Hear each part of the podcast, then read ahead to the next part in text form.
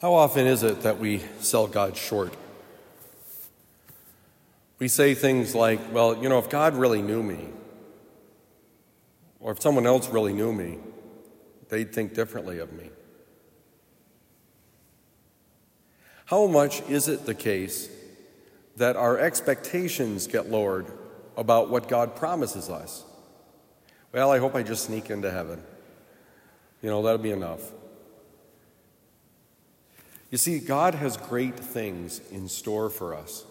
And if there's a lesson from the readings today, it is that they are wilder than our wildest dreams. That in fact, it's a glorious, glorious uh, picture that is painted for us of what God wants for each one of us because He loves us more than we can possibly know or imagine. Nathaniel is inspired because Jesus knows something. I don't quite know why this inspired him to agree with Philip, but he does nonetheless. He agrees. He's known by God.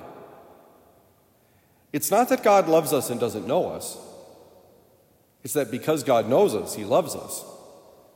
He made us, He knows of what we are capable, He knows what we can do. His love for us is so powerful and so strong, it can forgive even the most difficult sin.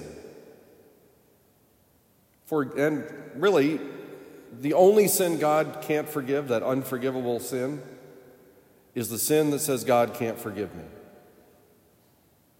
God's rich and deep in mercy, and his love for us knows no bounds. And so let us ask the Lord today to help us to believe that a little more.